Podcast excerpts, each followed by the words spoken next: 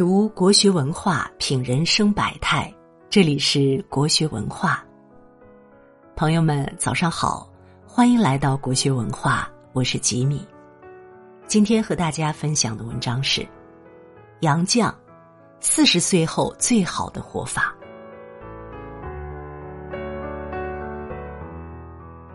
杨绛先生曾说：“我们曾如此盼望外界的认可，到最后才知道。”世界是自己的，与他人毫无关系。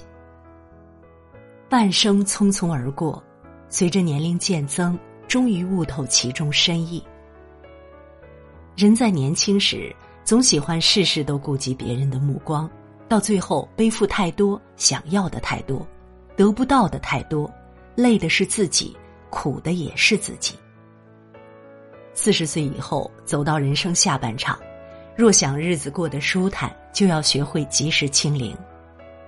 杯子空了，心干净了，才能装进新的东西。清理了垃圾，卸下了包袱，才能更好的前行。成就清零，放下功名。前些日子，曾获终身成就奖的香港导演楚原辞世，享年八十七岁。回顾他的一生，历经大起大落，打破过香港电影的票房纪录，也面临过连拍六部电影都票房惨淡的难堪，得到过大众的称赞，也承受过同行的讥讽。四年前，楚原站在第三十七届金像奖颁奖礼上，发表终身成就奖获奖感言，一开口便说了四个字：“受之有愧。”提及一生成就，他笑着说：“任何人，无论你昨天多风光，也无论你昨天多失意，明天天亮的时候，你照样要起来做一个人。”最后，送给大家几句我喜欢的话：当你回首往事时，不因碌碌无为而悔恨，不为虚度年华而羞耻，那你就可以很骄傲的对自己说：“你无负此生。”一番话讲完，台下掌声不断，有人红了眼眶，有人连连点头。有多少人在岁月变迁后，放不下昔日风光，割舍不下曾经辉煌，执念越来越深。无论处于什么阶段，人总是要向前走的。过去的成就一键清零，未来的生活才能一键重启。人生本是一场空，来时一丝不挂，去时一缕青烟。当年华老去，最好的状态应该是放平心态，不再沉迷于得失成败，放空自己，让生命的天地变得更加辽阔。关系清零，整理圈子。知乎上有个问题：人为什么会觉得心累？有个高赞回答一针见血。生命中大半的疲惫都来自于人际关系，开始一段关系，维护一段关系，结束一段关系，人情往来间皆是消耗。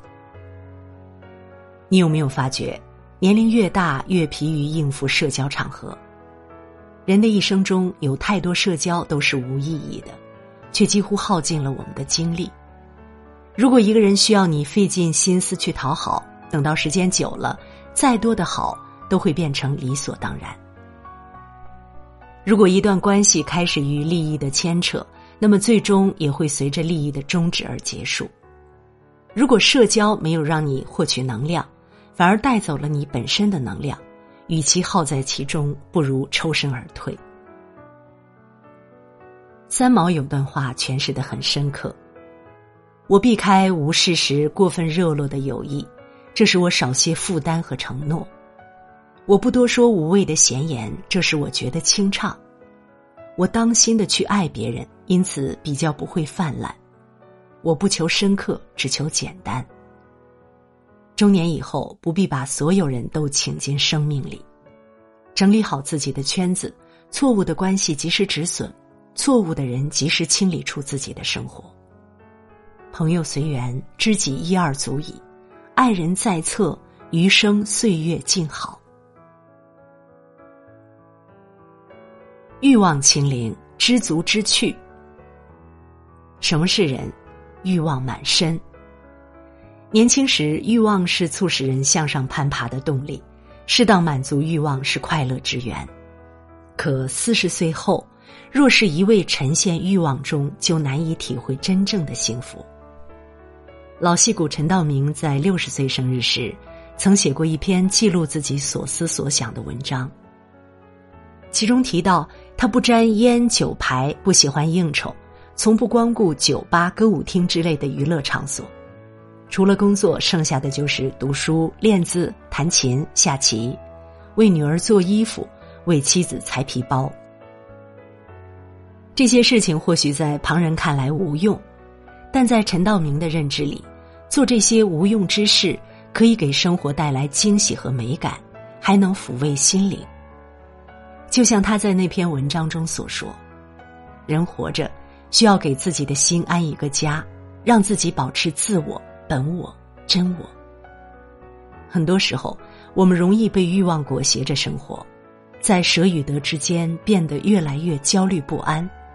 只有学着放下，返璞归真，才能万般自在。后半生做一个知足知趣的人，不攀比，不嫉妒。内心安定了，幸福自然就多了。心事清零，除去杂念。作家纪伯伦说过一句很著名的话：“如果有一天你不再寻找爱情，只是去爱；不再渴望成功，只是去做；你不再追求空泛的成长，只是开始修养自己的性情，你的人生才真正开始。”深以为然。想的太多，心有千千结，对自己只会是一种折磨。看过一个印象深刻的故事，有位棋艺高超的棋手，由于连日来一直输棋，总结很久也没找到输的根本原因，便去请教寺院的师傅。师傅让他一边与自己聊天，一边清扫台阶，然后一边下盲棋。也就是说，他必须在心里记着所走的每一步棋。在聊天的过程中，还要集中注意力思考棋局，但因为棋手的内心过乱，思绪不宁，记不住棋，棋局只进行了一半就失败了。而师傅却能在交谈间将每道台阶扫得干干净净，还走好了每一步棋。随后，师傅拿起地上的茶壶，告诉他：“人这一生就像这茶壶般，不能因为壶轻就一直端着。”也不能觉得壶重就不敢端起。棋手这才明白自己的症结所在，心事太多，怎能看清楚棋局？人生也是如此，忧思过甚，患得患失，就无法看清前方的路。唯有卸下自己的泪，放过自己，才能活得坦然自在。再难的日子也别忘了，所有伤痛都能愈合，所有烦恼。都有解药。物质清零，生活极简。心理学上有个著名的效应——鸟笼效应。大意是说，假如一个人买了一个空鸟笼，过一段时间后，他一般会为了这只鸟笼再买只鸟，而不会把鸟笼丢掉。其实最开始他并不想养鸟，但最后却成了鸟笼的俘虏。生活中这样的情况很常见，你原本只是想买一件衣服，后来为了这件衣服搭配了新的裤子，随之又买了新的鞋子。觉得礼物的包装盒好看，就堆在角落里，可时间久了，盒子上除了落满了灰，没有任何利用价值。遇上打折促销，买了很多自己并不需要的物品，后来全部成了摆设。日复一日，年复一年。家里的空间越来越小，心情也会越来越差。物品太多，反而会降低生活的质量，放纵物欲，终究会因负担太重压垮自己。梭罗在《瓦尔登湖》写过一句话：“一个人只要满足了基本生活所需，不再汲汲于声名，不再汲汲于富贵，便可以更从容、更充实的享受人生。”从现在开始学做减法，拒绝囤积，该扔就扔，当断则断。物品只买自己需要的，房间保持干净整洁就好。取舍之间，自会有属于自己的一方天地。养一盆植物，等一株花开，极简生活也有别样的美好。杨绛先生在《善待暮年》中说：“在曾经的岁月里，每个人都会有大小不一的光环，但这光环已是过去式。当光环褪去，谁都是柴米油盐，谁都是一介布衣。所谓光环，大抵正是人一辈子的功名物欲。”繁华褪去后，一切终究要回归平淡。人生下半场，保持随时清零的能力，是对于世事变迁的坦然，亦是从容不迫的境界。往事清零，爱恨随意，心中无事，人间万物皆可热爱。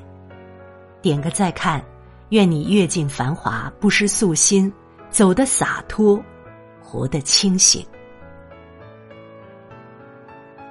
好了，今天为你分享的文章就到这里了，感谢大家的守候。如果你喜欢国学文化的文章，请记得在文末点一个再看，也欢迎您留言并转发。让我们相约明天，愿国学文化的声音伴随着你的每一个清晨。